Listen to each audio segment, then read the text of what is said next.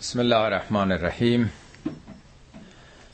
سوره قاشیه رو به توفیق الهی آغاز می‌کنیم. قاشیه با همون قشاوه هم ریشن. قشاوه پوششه پرده ای که چیزی رو فرا می‌گیره. قشا دیگه نیست.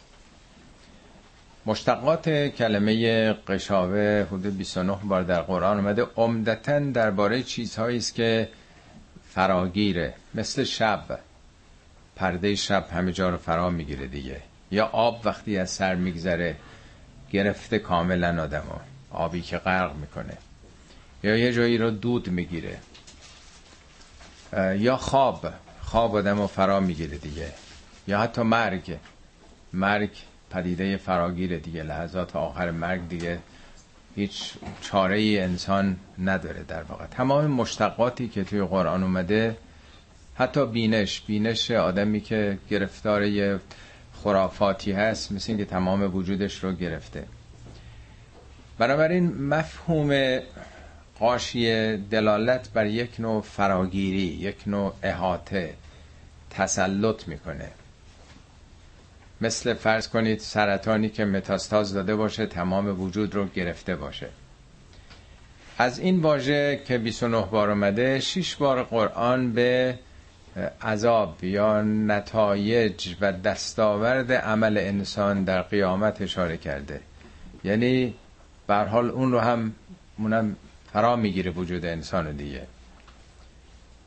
آیه در قرآن میگه بلا من کسب سیعتن کسی که در زندگی کسبش اکتساباتش بدیها باشه.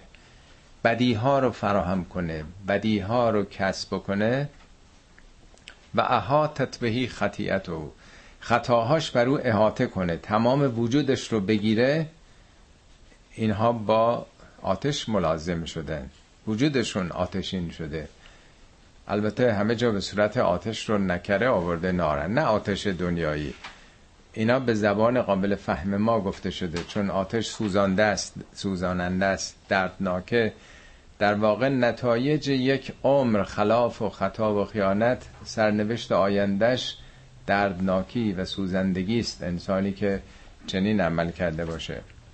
یا درباره ستمکاران میگه که انا اعتدنا للظالمینه برای ستمگران تو سیستم خدا همون احساس آتشی هست که احاط به هم سرادق یعنی پرده ها. سرا پرده هاش وجودشون رو فرا می‌گیره. اینا تمثیل البته. به صورت استعاره و مجاز گفته شده ما بفهمیم. بگه اون آتش که از این آتش ها نیست. آتشی است که میگه تتل و علل افعده بر دلها شعله می‌کشه. آتشی که سوختش خود انسان ها فراهم آورندش خود انسان ها هستند. بنابراین این سوره که از قاشیه سخن میگه و قاشیه هم تنها موردی است که به صورت اسم مفعول آمده. یعنی عاملی که فراگیره بر انسان داره راجب اون سخن میگه. که شاید بشه گفت یکی از اسامی قیامته. ولی معمولا اسامی دیگه قیامت عمدتا دلالت بر تحولات فیزیکی می‌کنه. ازا زلزلت الارض و زلزالها یا سوره قارعه یا سوره تکویر یا سوره انفتار یا انشقاق. سوره های دیگه همش اون تحولات فیزیکی در آستانه قیامت رو مطرح می‌کنه. ولی اینجا به اون فنومن به اون پدیده به اون عاملی که دیگه آدم راه فراری ازش نداره. عواملی که او رو در واقع گرفتار کرده. ارز کردم مثل سرطان که دیگه تمام وجود رو گرفته دیگه کاری نمیشه کرد. 16 14 آیه اول بخش نخستشه که درباره وضعیت انسانها و سرنوشتی که فراگیره بر اونها. راه گریزی ازش ندارن داره سخن میگه. هل اتا که حدیث القاشیه در قرآن چهار پنج بار به پیامبر گفته این مسئله رو می‌دونی شنیدی؟ بعد جا میگه هل اتا که حدیث و موسا هل اتا که حدیث ضعیف ابراهیم. یا داستان های مختلف شنیدی می‌دونی این رو. حدیث یعنی چیز نو تازه حادثه حوادث یعنی چیزهای جدید دیگه نیست. از قدیم مردم می‌گفتن بابا این حرفا که کهنه از قدیمیه سخن نو که نو را حلاوتی است دیگر.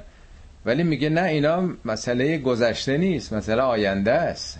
حادثه است نوع جدیده مطلب کهنه نشده.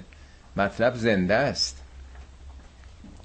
داستان حدیث قاشیه رو شنیدی؟ من تو گرز کردم حاشیه اسم فاعله. روز سرنوشت یا احاطه کردن سرنوشت هر کسی بر او. مثل مدرسه که آخر سال اون دستاوردا قاشیه است. کاری دیگه نمیشه کرد. اون کسی که رفوزه شده بر تمام وجودش احاطه داره. چاره ای نیست. برای اینکه این ذاتیه. در وجودشه. از بیرون نیست که آدم حالا بخواد بره عوض بکنه تغییر بده. وجوه یومئذ خاشعه. حالا اولین گروه رو معرفی می‌کنه در اون روز. وجوه. وجوه جمع وجهه. وجه یعنی رو روی کرد. توجه آدم می‌کنه. ابراهیم بعد از اینکه یه مدتی به ستاره ها رو آورده بود فکر می‌کرد اینا آفریدگار جهانن. وقتی افول می‌کنن به سمت ماه میره به سمت خورشید میره. آخر میگه انی وجهت و وجهی للذی فطر السماوات و الارض من وجهم و روم و نه روی ظاهری روی دل رو. به سوی اون کسی آوردم که همه این جهان هستی رو آفریده. بنابراین وجه یعنی روی کرد. بعضیا به معنای شخصیت ها به چه چیزایی رو کردن؟ هر کسی در زندگی به یه چیزایی رو میاره. به قدرت به ثروت به هنر به شهوت به شهرت یا به خدمت.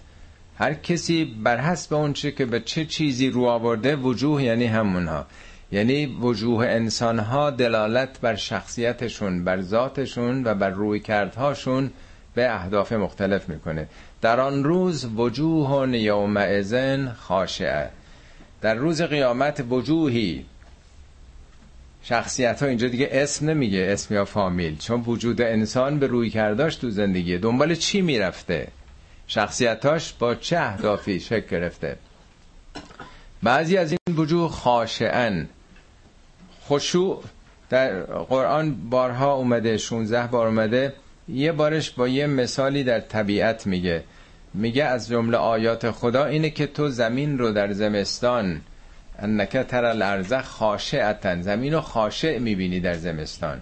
ولی وقتی بهاران بیاد باران بیاد احتزت احتزاز پیدا می‌کنه بالا میاد و ربت و انبتت من کل زوج بهیش انواع گیاه های زیبا و بهشت آور رو پدید میاره زمین سرد و افسرده زمستانی رو میگه خاشه یعنی پژمرده است افتاده است سر به زیره.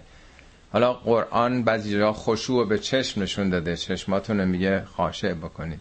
بعضی جاها به قلب نسبت داده بعضی جاها به سخن در واقع.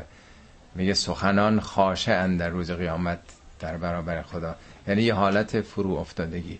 پس چهره هایی در قیامت به خاطر عملکردشون روی کردهاشون و اون وجودشون روح و روانشون که ساختن اونجا سرفکندن در واقع خجالت زدند. از شرم نمی‌تونن سر بلند کنن. مثل آخر سال اون کسانی که رد شدن سربلند نیستن دیگه. سربلند تا سرفکنده دو حالت اینا در واقع تمثیلیه برای فهم ماست. چون قرآن که کلمات تازه ای برده همون اعراب چارده قرن پیش همون کلماتی که به کار می بردند کلمات مردم عادی کلمات کوچه بازار دیگه.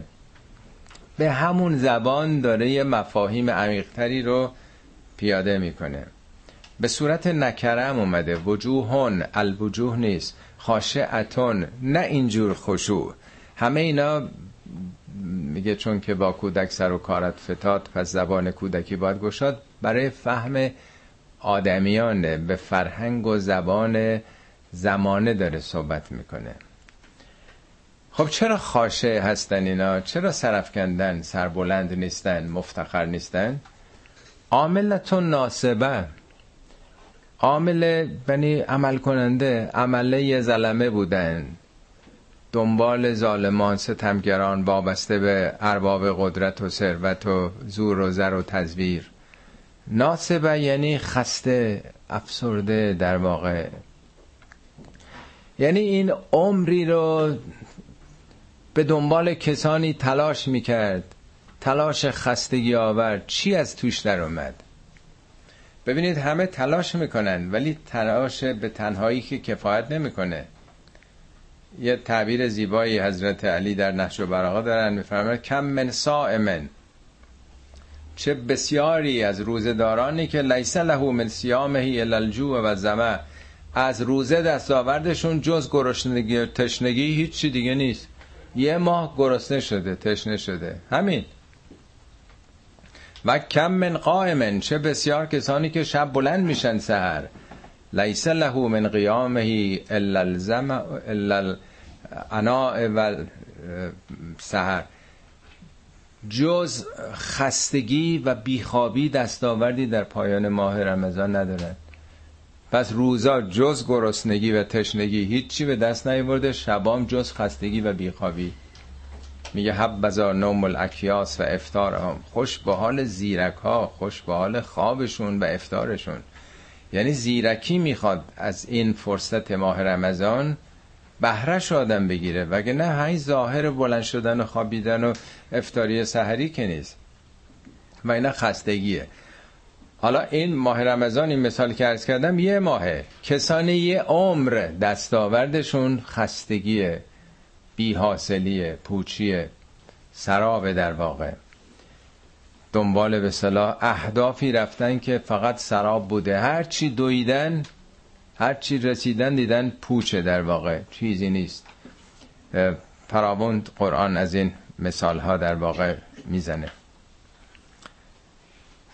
دو تا مثال به خصوص در سوره نور زده. یکی در بیابان یکی در واقع در صحراست یکی در دریاست. میگه والذین کفروا به ربهم اونایی که انکار می‌کنن این نظامات و این قوانین و مشیت های آفریدگار رو اعمالهم که سرابن اعمال اینها مثل سرابه بقیتن یه سرابی در یک صحرا. یحسبه زمان و ماعن آدم تشنه فکر می‌کنه که این آبه. ولی وقتی می‌رسه می‌بینه هیچ چی نیست. پوچه. ببینید چه قشنگ تمثیل می‌کنه. یه اهدافیه که آدم فکر می‌کنه اون یه حقیقتیه میره دنبالش. ولی وقتی برسه می‌بینه که پوچه این که چیزی نبود. حتما خودتون تجربه کردین. چه آرمان هایی همه تو زندگی داشتیم. حالا اگه صاحب این اتومبیل بشیم اگه خونه اینطوری اگه فلان. چقدر از دوران نوجوانی و جوانی یه اهدافی که این ایدئال بود. ولی وقتی آدم می‌رسه چیزی نبود که این. همه چی حتی مثلا ازدواج و حتی خیلی چیزا که یک رویاست برای آدم. ولی وقتی می‌بینه که نه اینا پر نمی‌کنه وجود آدم ها همش وسیله است. وقتی می‌رسه باز می‌خواد جلوتر بره هرچی جلوتر میره. میگه اونجا به حقیقت می‌رسه که اینها پوچ همه. و به نتیجه عملش می‌رسه. این در واقع مثالی است از یک رهروی در صحرا هوای سوزان گرم آدم تشنه هر چی جلو میره سرابه. مثال دیگه تو دریا می‌زنه. او که ظلمات فی بحر لجین یا یه آدم غریق رو در یک دریای عمیق موجون من فوقهی موجون غرق شده امواج دیوار مانندم. همینجوری می‌زنه من فوقهی ظلماتون بالا سر این امواجم ابرهای تیره. میگه وقتی دستشم بیرون می‌کنه از آب کسی ببینه لم یکد یراها. کسی نمی‌بینه در این تاریکی ها یعنی یه تمثیل که آدمایی که آگاهی ندارن اشراف به حقیقت ندارن در گمراهیان با این تمثیل های قابل فهم. به قول مولوی میگه شب شکسته کشتی فهم و حواس نه امیدی مانده نه یست در واقع مثل آدمی که در شب کشتیش با ها و امواج بلند شکسته شده غرق شده. تو اون تاریکی های شب و امواج دست و پا داره می‌زنه ولی کی می‌خواد نجاتش بده؟ این در واقع سر، سرانجام عمر کسانی است که دنبال سراب ها در واقع رفتن. تسلا نارن حامیه. اینا همش البته هم نارن و هم حامیه نکر است. بارها ارز کردم که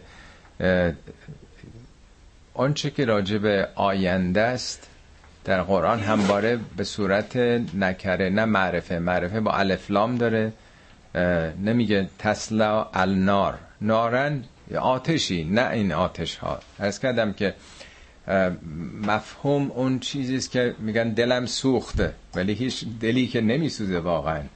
دل سوختن در واقع دلم گرفت مثلا. اینا همه یک نوع به صلاح احساساتیه که با محسوسات و ملموسات بیان میشه. تسلا در واقع فعل معلومه که خودش اختیار کرده.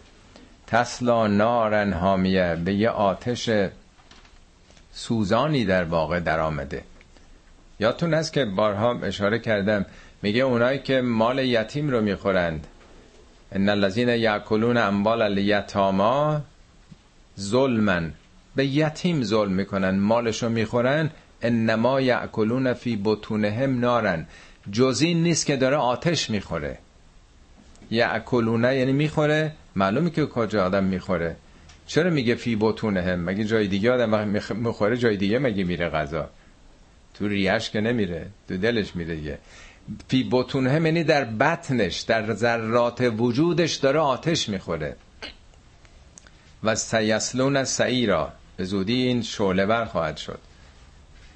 اون نارن هم باز نکره است. یعنی این که دل یتیم رو داره میسوزونه یتیم بی پناه داره میسوزونه این آثار سوزش دامن خودش رو خواهد گرفت.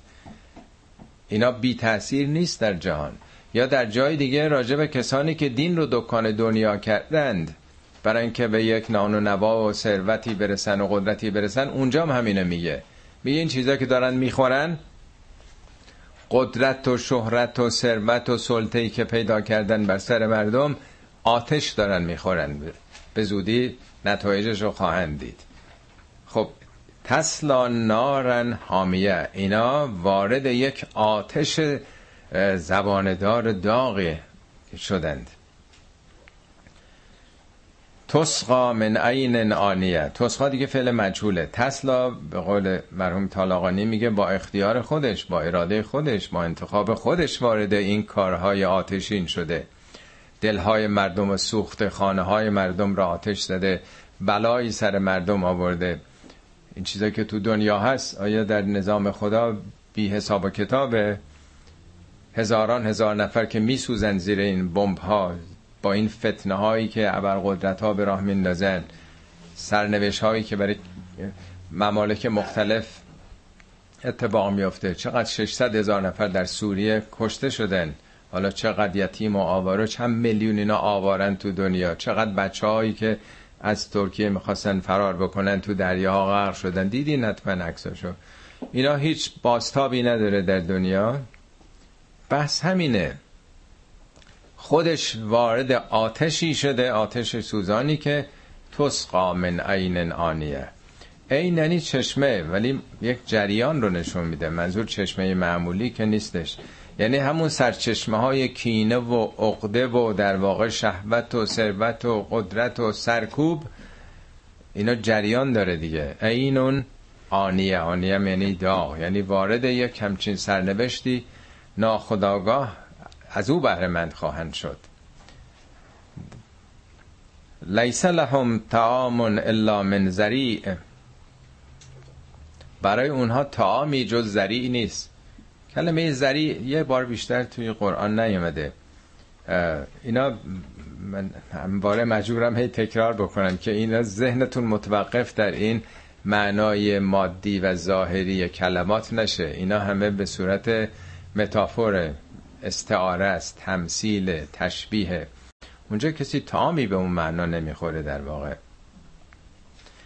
جز زری تعامی ندارم. مفسرین حالا دنبال معانی زری زری رفتن گفتن که یه خاریه که خیلی تلخ مثل در واقع زهرماره ولی منظور این خوردن ها نیستش. خود زری زر رو هم پستان گاو و یا حیوانات هم زر میگن دیگه. در واقع یک نوع جوشیدنیه مثل طفل جان که در آغوش مادر میره به جایی که شیر مطبوع بخوره شیر لذیذ مادر رو چیز تلخی به گلوش بخوان بریزن. اینا برای فهم ماست در واقع. لا یسمن ولا یغنی من جوع. آنچه که اونا می‌خورند نه فربه می‌سازه. یسمنو سمین با سین به آدم چاق میگن دیگه نیست؟ یسمنو یعنی نه فربه می‌کنه و نه یغنی منجو جلوی احساس گرسنگی رو می‌گیره. یعنی اون تغذیه‌ای که می‌کنند معمولا هر تغذیه‌ای اینه که آدم رو در واقع انرژی میده در واقع اندام آدم سلولای آدم ازش تغذیه می‌کنن. یا حداقل اینه که گرسنگی رو از بین می‌بره دیگه. اگه انرژی نداره زیرو کالری هست هیچی نداره همه چیز زیروست لاقل احساس رو برطرف می‌کنه. میگه اینا در واقع برخورداریشون از اون عالم بعد در واقع چیزیست که هیچ خاصیتی نداره. حالا برای اینکه مقداری معنای این خوردن و تغذیه چون هر نوع تغذیه‌ای در واقع فرق می‌کنه که آدم چگونه نگاه بکنه به قضیه. یکی از اشعار مولوی که در پاورقی هشت براتون آوردم خیلی قشنگ این رو توضیح میده. میگه چون کسی از مرض گل داشت دوست یه کسی مریض بوده تمایلش اشتهاش به گل بوده. ولی مریض بوده از مرض تمایلش به گل بوده اشتهای گل داشته. چون کسی از مرض گل داشت دوست گرچه پندارد که آن خود قوت اوست. فکر می‌کنه که قوتش همینه. قوت اصلی را فراموش کرده است. روی در قوت مرض آورده است. قوت اصلی بشر نور خداست. قوت حیوانی مرو را ناسزاست. حیوانات هم اهل خورد و خوراک و شهوت هستند اگه بخواد همین قوت انسان باشه. روی زرد و پای سست و دل سبک. چرا اینقدر زرد روه؟ سفید رو نیست. چرا پاش سسته؟ یعنی ثبات قدم و جرأت و همت و شجاعت نداره. چرا دلش انقدر سبکه؟ وقار نداره. روی زرد و پای سست و دل سبک. کو غذای و سما ذات الحبک؟ این آیه قرآن ذات الحبک. کو اون غذای آسمانی که بخوره؟ آن غذای خاصگان دولت است. خوردن آن بی گلو و آلت است. منظور از دولت نه به من دولت سیاسی. آدمایی که به بالا رفتند این غذای اونهاست که گلو و دست و قاشق و چنگال دیگه نمی‌خواد. شد غذای آفتاب از نور عرش. مر حسود و دیو را از دود فرش. فرش مقابل عرشه. فرش یعنی پایین پسته آدمای حسود آدمای دیو صفت در واقع به جای عرش آفتاب عرش الهی به دود فرش در واقع پایین زمین دود زمینی نه روشن نه آفتاب تیره پرداختن. در شهیدان یرزقون فرمود حق. مگه نگفته که شهدا از شهدا در بهم رزق الهی رو می‌خورن؟ در شهیدان یرزقون فرمود حق آن قضا را نی دهان بود نی طبق. دل هر یاری قضایی می‌خورد دل هر علمی صفایی می‌برد. اینا خوردن دیگه همه.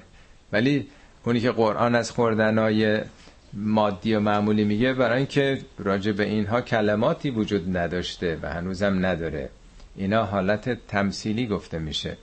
از لقای هر کسی چیزی خوری. در ملاقات هر کسی یه بهره می‌بری دیگه. با هر که ملاقات داشته باشیم.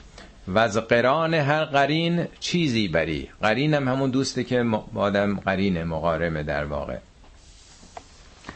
حالا خیلی زیاد اتفاقا عارفان ما راجع به همین خوردنها سخن گفتن دیگه. در ما چیزی که می‌خونند اول افتار که چند خوردی شرم و شیرین از تعام امتحان کن چند روزی در سیام دنبالش خیلی مفصله دیگه. خب تا اینجا راجع به این گروهی است که اهداف سرابگونه داشتن.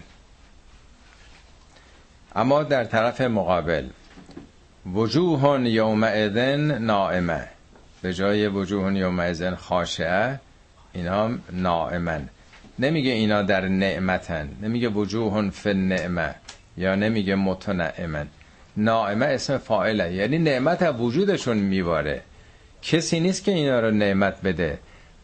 ذاتی وجود خودشون رو شخصیت خودشون رو پر نعمت پر خوبی کرده. اینا خودشون مجسمه نعمتن. وجودشون نعمته.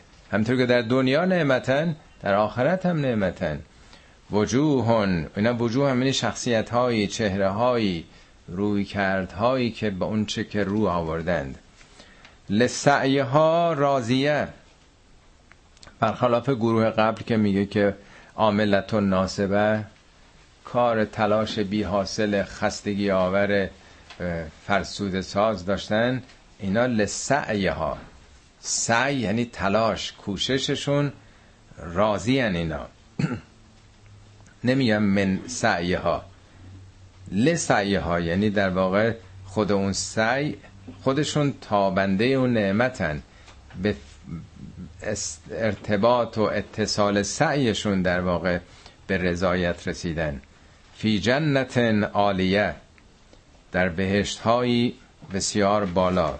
هم جنت به صورت نکره اومده و هم عالیه. قابل فهم و درک نیست. اینا در سطح فهمه یعنی زندگی های سبز و خورم منظور از سبز بودن این اصطلاحی است که خب همواره به کار می‌برن دیگه. سبز باشید یعنی در واقع پژمرده و بی حاصل نباشید. لا تسمع فیها لاغیه. در اونجا سخن لغوی نمیشنوند. لغو یعنی بیهوده پوچ بی هدف نیندشیده بخش عمده ای که ما آدمیان به زبان میاریم سخنانی است که هدفی نیست دنبالش. در واقع سخن رو آدم میگه و بعد فکر می‌کنه که لازم بود من این حرف رو بزنم کاشکی نمی‌زدم. یعنی همیشه یه سخنی آدم به زبان میاره. همیشه که یعنی خیلی آدم و بعد اندیشه می‌کنه سخن پرندگان هم در واقع میگن لاغیه. برای که ما نمی‌فهمیم. پرنده دارن می‌خونن ما نمی‌فهمیم دیگه. برای ما لغوه. از توشی چی در نمیاد. ما پیامو نمی‌فهمیم. بنابراین انرژی که ما مصرف می‌کنیم سخنی که میگیم باید پیامی رو منتقل بکنه دیگه. در بهشت هیچ حرفی بی دلیل نیستش. بی هدف نیست. یعنی همه چیش حساب داره. حساب شده است با فکر منطقیه یعنی سخن لغو آدم اونجا دیگه نمیشنوه. به طریق اولا عمل لغوی هم دیگه نیست. فیها عینون جاریه. در برابر این گفت فیها عینون آنیه. گروه قبلی فیها عینون جاریه. در اونجا چشمه ای جاری است روانه. نمیگه العین نمیگه الجاریه. اینا ناشناخته است. از اون جایی که چشمه سرمنشه جریان پیدا کردنه اینا با اعمال دنیاییشون این جریان رو پدید آوردن. در سوره انسان بخونین و سوره دهر. میگه که ان الابرار نیکان ان الابرار یشربون من کأس از جامی دارن می نوشند کان مزاجه ها کافور مثلا ترکیبش امتزاجش چیزیست که پاک می‌کنه وجودشونو. پاک کننده است از عیب و ایراد و نقص. از کجا این جامو پر کردن؟ اینن از چشمه ای پر کردن که یشرب و به هل مقربون. از چشمه ای که مقربون سر چشمند. اونا به سرچشمه ارتباط دارند. ابرار نیکان جام به جام. اینا برای فهم ماست که بعد این چشمه از کجا اومده؟ میگه یفجرون ها تفجیرا. خودشون این چشمه رو با کلنگ فجر یعنی شکافتن. خودشون این چشمه رو شکافتن. کجا شکافتن؟ تو دنیا. چگونه؟ یوفون به نظر به پیمانهای خدایی عمل می‌کردن. و یطعمون الطعام علی حبهی مسکینا و یتیم. اینها در دنیا به محرومان می‌رسیدند به یتیمان به گرسنگان. ارتقا رو توضیح میده تو سوره انسان. یعنی همین کارا کلنگ زدن و حفاری کردن چشمه است. قناتی است که در آینده این چشمه جریان داره براشون. به این زبان داره میگه فراوون در قرآن. سوره های کوچیک قرآن به تکرار و تعدد داره این مسئله رو چشمه ها رو میگه. انواع چشمه ها. عین و نزاختان چشمه ای که داره میجوشه فواره می‌زنه. به اشکال مختلف در واقع. ولی همه اینا حالت تمثیلی داره. نه اون چشمه. مثل کسی است که دانشی پیدا کرده دوران تحصیلش حالا رفته داره کار و تلاش می‌کنه تو جامعه دائما داره میجوشه از ذهنش از فکر و اندیشش. اون معارفی که در دوران تحصیل کسب کرده داره با اون زندگی می‌کنه در جامعه داره خدمت می‌کنه. از کجا داره میجوشه؟ در واقع از اون چیزی که در دوران تحصیل فراهم آورده در وجودش. فیها عین جاریه فیها سرر مرفوعه. سرور جمع سریره سریر تختای بلند. خونه قدیم یادتونه تابستونا تو حیات تختای میذاشتن پای بلند. میشستن صفا می‌کردن یه فرشی هم روش مینداختن. عربان بالاخره هم چیزایی الان شما برید توی دوبه و نمی‌دونم قطر و کشور عربی می‌بینین هست دیگه. ظاهرش یه کلمه است که اونا بشناسن ولی منظوری که تو بهش روی تخت پای بلند نشستن. خب این که دیگه پنجاه سالی که همه ازش عبور کردیم دیگه زوقاور برای امروز هم نیست چه برسه برای فردا. یا در واقع اینا مجازیه. اینا به معنای معمولا وقتی که آدم در یه جای بلنده در واقع روی سریره در واقع مثل اینکه از یه لول بالایی داره نگاه می‌کنه در یه افق فراتری در واقع قرار گرفته. نماد اشراف در واقع. سرور رو بعضی گفتن از سر یعنی سر یعنی مخفی نمی‌دونیم ماهیتش چیه. بعضی هم ازشه سر گرفتن به معنای سرور. در قدیم هم وقتی رو تختا میشه سن و سماور رو نمی‌دونم همه چی بود یه احساس سروری می‌کردن دیگه. در واقع این برای انتقال این احساس به یک عرب چهارده قرن پیشه که تو اگه ایدئالتی هم چیزی هست در اونجا در واقع این ایدئال به از آف مضاعف و به ابعاد دیگه ای تحقق پیدا می‌کنه. سرورون مرفوعه. مرفوع یعنی بالا برده شده. نه اینکه خودش بالاست. با اعمالتون دارین این لول خودتون رو می‌برین بالا. سطحتون رو در واقع دارین می‌برین بالا. تخت بلندی که بهش تکیه دارین. و اکواب موضوعه. اکواب جمع کوبه. کوب یعنی جام. جام قده تنگ. اون چیزا که قرآن فراوون از ظروف میخاری سخن گفته. این همه حافظ و مولوی و سعدی و عارفان ما از شراب و جام شراب و از ساقی و از اینا سخن گفتن بی جهت نیست.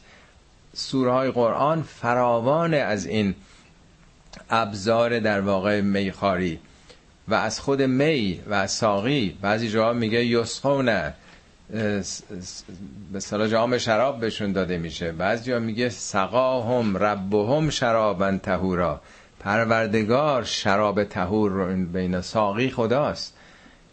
بالاخره با این واژه ها بوده می‌تونستن بفهمن دیگه. این امور آسمانی و ابدی رو که به زبان عادی نمیشه بیان کرد. ولی برها قبل از اسلام همه اونا با شراب آشنایی داشتن جز ایدال هاشون بوده. میشناختن این ظروف رو. انواع شراب ها رو می‌دونستن. این همه قرآن میگه شرابن تهورا یا مزاج ها زنجبیلا مزاج ها کافورا انواع ترکیبای مشروبات انواع ظروف انواع حالت ها رو همه اینا رو آورده. ولی با یه معانی دیگه. میگه اون شرابی است که پاک کننده است. مستی نمیاره. سردرد نمیاره. خود خدا در واقع ساقی است در واقع.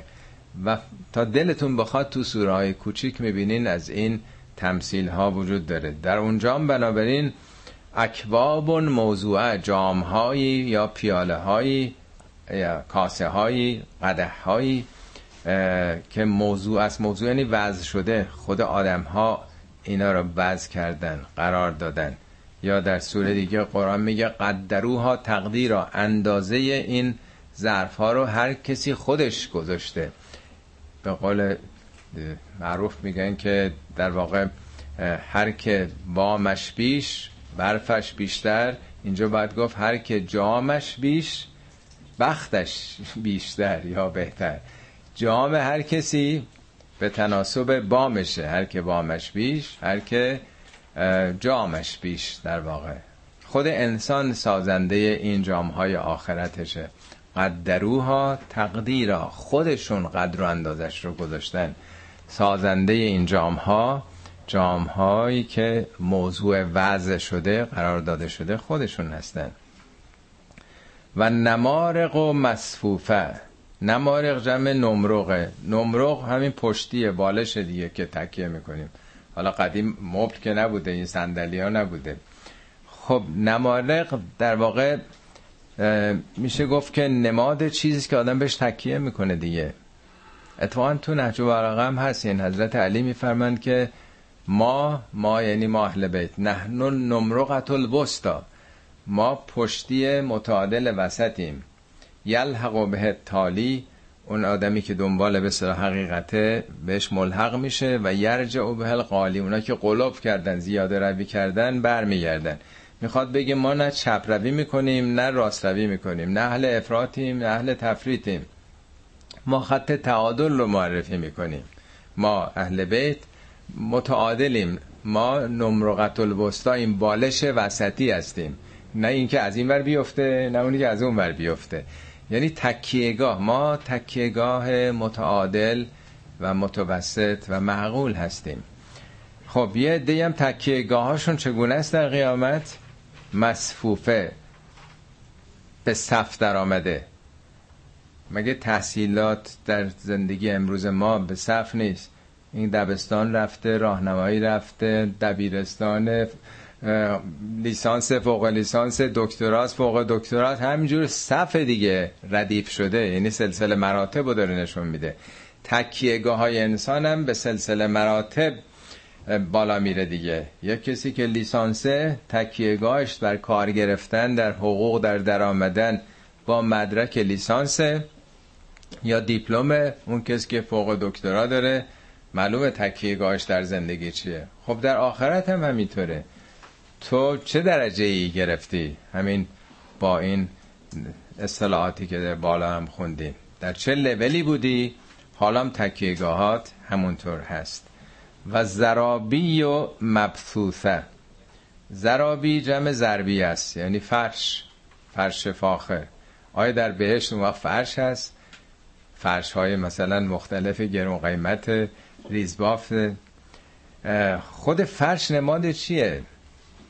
بالاخره تو خونه زیرانداز دادن باید بشه رو خاک که نمی‌تونه بشینه.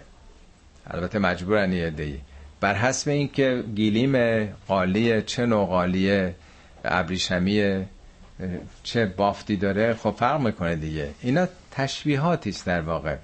برای اون آدمای خدمتگزار زرابی و مبسوسه.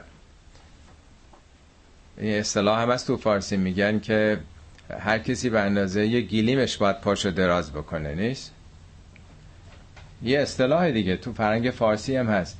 گیلیم این آدما در آخرت چند در چنده؟ دو در سه شیش در چهار گیلیمشون مبسوسه مبسوسه بس یعنی گسترده است. مگه تو قرآن نیمده که میگه بهشت کجاست؟ ارزو هست سماوات و الارض. بهشت؟ همه آسمان ها و زمینه. بهشت باقی نیست که توی گوشه ای باشه.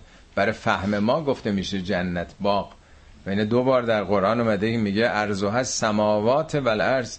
همه کهکشان ها همه عالم وجود بهشته. برای کسانی که شایسته شایستگی پیدا کرده باشن. بهشتم خود انسان ها می‌سازن. بارها هم تو قرآن گفته که روز قیامت وقتی شکر خدا می‌کنن میگه تلکه جنت التي اورستموها به ما کنتم تعملون. بهشت خودتون ساختید با اعمالتون. جهنم هم میگه خودتون ساختید. هم جهنم و انسان ها می‌سازند در طول زمان ها و قرن ها و هزاره های گذشته و آینده. هم بهشت رو میگه ارث عمل خودتونه. میراث خود انسان هاست سازنده بهشت و جهنم خود انسان ها هستن. تو نظام خدا البته.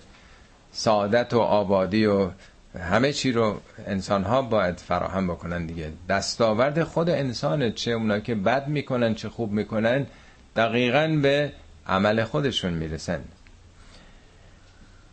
خب تا اینجا فصل اول سوره به انتها رسید که 65 درصد سوره هم همین داستان قاشی است. همه اینا قاشیه بود دیگه اینا که خوندیم. همه اینا فرا می‌گیره انسانو. چه کار خوب چه کار بد. بازم برمیگردم به اون مثال مدرسه و دانشگاه. هر چی زحمت آدم کشیده باشه در پایان دوران تحصیلی اونه که فرا میگیرتش وجودش رو او در بر گرفته. چه بد چه خوب. حالا برمیگرده به طبیعت. یعنی این ربوبیت خدا رو. بر حال گردانندگی خدا رو میاره از چشم یک عرب صحراگرد این رو بهش نشون میده. باید حالا خودمون رو جای اونا بذاریم. افلا ینظرون الی الابل کیف خلقت؟ آیا این آدمایی که انکار می‌کنند میپوشونن این حقایق رو؟ افلا ینظرون؟ آیا نظاره نمی‌کنند؟ نه نظاره با چشم. نظاره یعنی با چشم بصیرت با چشم تأمل و تدبر نگریستن آیا به شطور نگاه نمی کنند که کیف خلقت؟ که به چه کیفیتی این خلق شده؟ اونجا که ماشین مرسدس بنز که نبوده که بگه به ماشین نمی‌دونم مدل چی نگاه نمی کنیم. برای عرب مرکبش شطور بوده دیگه. که می‌تونسته تو اون کبیرها تو اون سهاری سوزان حرکت کنه. مصرفش هم مصرف مجانی بوده. هایبرید بوده. بنزین نباید میخریده در واقع. مجانی خار میخورده و بار میبرده دیگه نیست؟ و تازه از شیرش هم میخورده. اتومبیلی که مصرفش هم در واقع تأمین می‌کرده دیگه. این چهره سعدیه میگه که از من بگوی حاجی مردم گزایی را. به این حاجی هایی که مردم آزار میدن بگو کو پوستین خلق به آزار میدرد. میدره پوستین مردم و حاجی تو نیستی شطور است. تو حاجی نیستی که از برای آنک بیچاره خار می‌خورد و بار می‌برد. حالا برای عربای اون موقع به تناسب اون مردمی که مخاطب وحی بودن. اگه امروز بود قطعا یه چیز دیگه ای می‌گفت. تو هر جامعه دیگه اومده بود به تناسب اون چی که مردم میفهمیدن. حالا به ما از جت ها از هواپیما می‌گفت که نگاه بکنید به این هواپیما که 500 تا مسافر داره می‌بره. این همه بار این همه سنگینی چه نظاماتی است که می‌تونه این هواپیمای قول پیکر رو به هوا بره به این کشتی هایی که 5 هزار مسافر کروز می‌برن نگاه بکنی که چطور اینو ته آب نمیره. چه قوانینی چه نظاماتی خدا گذاشته که بشر می‌تونه با استفاده از اونها و با این مغزی که بهش داده بتونه بر طبیعت مسلط بشه سوار بشه. افلا ینظرون الا الابل کیف خلقت؟ حالا اول به اون شطور خودش که نزدیکه ولی همچه که تو صحرا داره میره میگه حالا سر تو بالا بکن. و ال السماء کیف رفعت. به این آسمان بالا سرت که چگونه رفعت پیدا کرده. میگه سقف المرفوع دیگه آسمان خیلی بالاست. در جای دیگه قرآن تو سوره الرحمن میگه و سماع رفعها و وضع المیزان. خداوند آسمان ها رو خیلی بالا برده درش میزان قرار داده نظم قرار داده. روابطی بین همه این اجرام آسمانی وجود داره. یا جای دیگه میگه که الله الذی رفع از سماوات به غیر عمدن ترانه ها این آسمان ها رو کهکشان ها رو خداوند وسعت داده با ستون هایی که شما نمی‌بینید. کدوم ستونه که نمی‌بینیم؟ جاذبه دیگه. دیدنی نیست اون ستون ها با یه نیروی همین بلک هول ها مثلا مهبانک ها اینها در واقع دارن یک کهکشان و یا تعداد زیادی منظومه رو همه رو در سر جای خودشون دارن حرکت میدن. میگه اول به شطورت نگاه بکن یه نگاه بالا سرت بکن به این آسمان رو ببین. و ال الجبال کیفا نصبت. حالا به کوه ها نگاه بکن که چگونه نصب شده. شما یه تابلو رو نصب می‌کنید نیست؟ اتفاقا قرآن کوه هم در جای دیگه میگه ول جبال اوتاد اوتاد یعنی میخ. کوه ها رو میخ زمین کرده و اینا این قاره ها حرکت می‌کرد. دیدین حتما اینا چیزا که روی هم میاد همه در واقع می مجموعه رو گرفته دیگه. یا میگه ول جبال ارسا ارسا یعنی لنگر. یه کشتی وقتی تو دریا باشه انباجی مرونبر می‌بره. ولی وقتی لنگر بندازه نگه میده کوه ها قشر جامد زمین رو نگه داشتن. من یه بار ارز کردم که قشر جامد زمین کلوفتیش از نسبت پوست سیب به سیب کمتره. دو سه روز پیش ایمیلی داشتم یکی گفته بود یعنی چی؟ بعد نگاه کردم دیدم که بله از اونم نازکتره. شما قطر زمین رو 6000 و خورده کیلومتر 60 خورده هزار کیلومتر. با زخامت جرم زمین که بین 10 تا 24 کیلومتر حساب بکنی می‌بینی از اونم نازکتره. این قاره ها رو چطوری نگه داشتن؟ میگه نگاه نمی‌کنی کوه ها چگونه سر جای خودش ثابت شده؟ به زمین حالا به زمین زیر پات نگاه بکن. و ال الارض کیف سطحت. و به این زمین که چگونه مسطح شده می‌تونست همش مثل کوها چین و چروک باشه. هیچ جاش قابلیت کشاورزی دامداری و خاک نباشه. همش سنگای آذرین. مگه کوههای اطراف مکه چگونه هستن؟ می‌تونه زمین اینطوری باشه. می‌تونست مثل مریخ و مثل ماه اصلا اینا قابل کشت و زر نیستن. یعنی همه اینا یه نظامی بوده یه دست تدبیری بوده. یک هوشمندی همه اینا رو طراحی کرده. خب پس این چند تا آیه این چهار تا آیه بعدم بر برمیگرده به طبیعت یعنی از موجودات زنده نگاهی به آسمان نگاهی به کوه و نگاهی به زمین زیر پا. اونم از چشم یه عربی که حالا داره تو صحرا حرکت می‌کنه که نگاه بکن به اطراف خودت. اگه خدا رو می‌خوای بشناسی در واقع در طبیعت خدا بشناس. اینجا ملاحظه کردین که تا اینجا یک کلمه از این احکامی که آقایون به ما یاد میدن تو مدارس شرعیات و فقه و اینا یک کلمه تا حالا از این سخنا شنیدین. همش از طبیعت و از قوانین و نظاماتی است که توی جهان هستش. اصلا بحث اثبات خدا و این حرف هم نیست در واقع. داره یه واقعیت رو میگه. فکر بکن که آیا اینا خود به خود به وجود آمده؟ چگونه هست که با این شطوری که داری زندگی می‌کنی یک کمچین شگفتی هایی در وجودش هست در کوهانش اون چربی که ذخیره می‌کنه یک هفته تو اون صحرای داغ با هوای نمی‌دونم 120 درجه فارنهایت هوای خشک داره حرکت می‌کنه و بدون اینکه نیازی به آب داشته باشه. اون وضعیت پاش وضعیت سینش که میشینه تو سوارش میشی به راحتی و الی آخر چه شگفتی هایی داره؟ تازه فقط برای خود اونها همطور که ارز کردم. چند تا آیه دیگه حالا تکلیف پیامبر رو روشن می‌کنه که خب حالا تو باید چیکار بکنی؟ فذکر. تو فقط تذکر بده. ذکر یعنی بیدار باش. در برابر نسیانه. کلمه ذکر مقابل نسیان. نسیان یعنی فراموشی. ذکر یعنی یادآوری کردن اون چیزی که در فطرت انسان ها هست. همه می‌دونن ولی یادشون رفته. اشتغالات زندگی باعث میشه که آدم از یاد ببره حقایقو. به یادشون بیار. فطرتشون رو یادآوری بکن. فذکر انما انت مذکر. انما یعنی این است و جزی نیست. تنها نقش تو تذکره. پیامبر هیچ وظیفه اجرایی نداشت. اگر هم بعدها در مدینه پیامبر هجرت کردن و حکومت کردن تقاضای مردم بود. درخواست مردم یسرب بود اون دو تا طایفه اوس و خزرج که قرنها بود با هم اختلاف داشتن می جنگیدن پدر کشتگی داشتن. پیامبر به عنوان یک انسان اخلاقی انسان کریم انسان امینی شناخته بودن از او خواهش کردن که بیاد در شهرشون بین اونها در واقع صلح و آشتی برقرار بکنه مدیریت بکنه اداره بکنه اینها رو.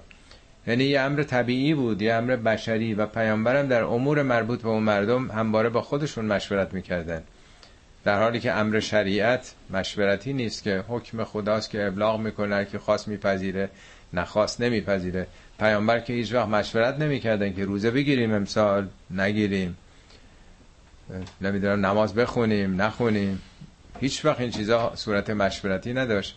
ولی با مردم مطابق فرمول خواست مردم اکثریت مردم عمل می‌کردن و تن به خواست اکثریت هم می‌دادن. شورا می‌کردن با مردم. حکومت رو یه امر خدایی پیامبر نمی‌دونستن امر مردمی می‌دونستن امر آسمانی نمی‌دونستن امر زمینی می‌دونستن پیامبر. بنابراین اون چه که در ارتباط با خداست و شریعته میگه تنها وظیفه تو بیدار باشه بیدار کردن مردمه آگاه ساختن مردمه. لسته علیهم به مسیطر. تو که مسیطر نیستی. مسیطر از همون سیطره میاد دیگه. سیطره یعنی چی؟ یعنی کسی که مسلطه. کسی که در واقع بر مردم چیره است. از کلمه از ریشه سطر میاد. سطر. مستور کردن نوشتن دیگه. در واقع دیکته کردن مسیطر یعنی کسی که دیکته می‌کنه یعنی دیکتاتور.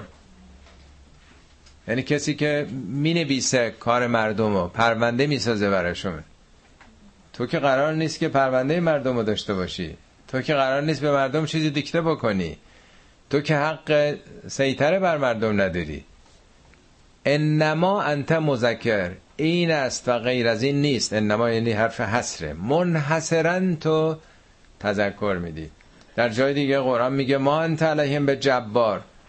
تو که حق جباریت نداری. جبار که نیستی جبر بکنی. اجبار. ما انت علیهم به وکیل. ما تو رو که وکیل نکردیم. کار به تو نسپردیم. وکالت که به تو نسپردیم. ما انت علیهم به حفیظ. تو که محافظ ایمان مردم نیستی که بینی که نماز خوند کی نخوند. نماز جماعت میاد یا نمیاد ریش داره یا نداره چیکار می‌کنه تو که حفیظ نیستی. در جای دیگه میگه که لا اکراه دین در دین هیچ کراهتی نداره. دین یه امر قلبیه. از زبان نوح تو قرآن آورده انلزمکموها و انتم لها کارهون. مگه ممکنه ما انبیا شما رو الزام بکنیم به چیزی که شما نمی‌خواین؟ اصلا نمیشه این. تناقض داره. میگه تو حق تکلیف نداری.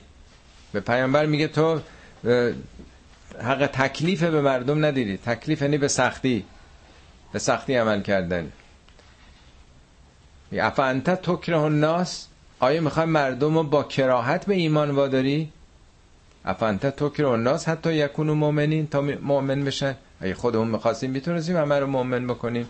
اگه مشیت خدا این بود که من فل ارزه کلهم جمیعا. همه اونچه که رو زمینه مسلمان می‌شده. خب وقتی پیغمبر خدا در ده ها آیه وظیفش در واقع آگاهی دادن و روشن کردنه آیا کسان دیگه که ادعای اسلام ناب می‌کنن و پیروی از اون پیامبر از کجا این حق رو آوردن که ولایت مطلقه دارن؟ مطلقه اونم.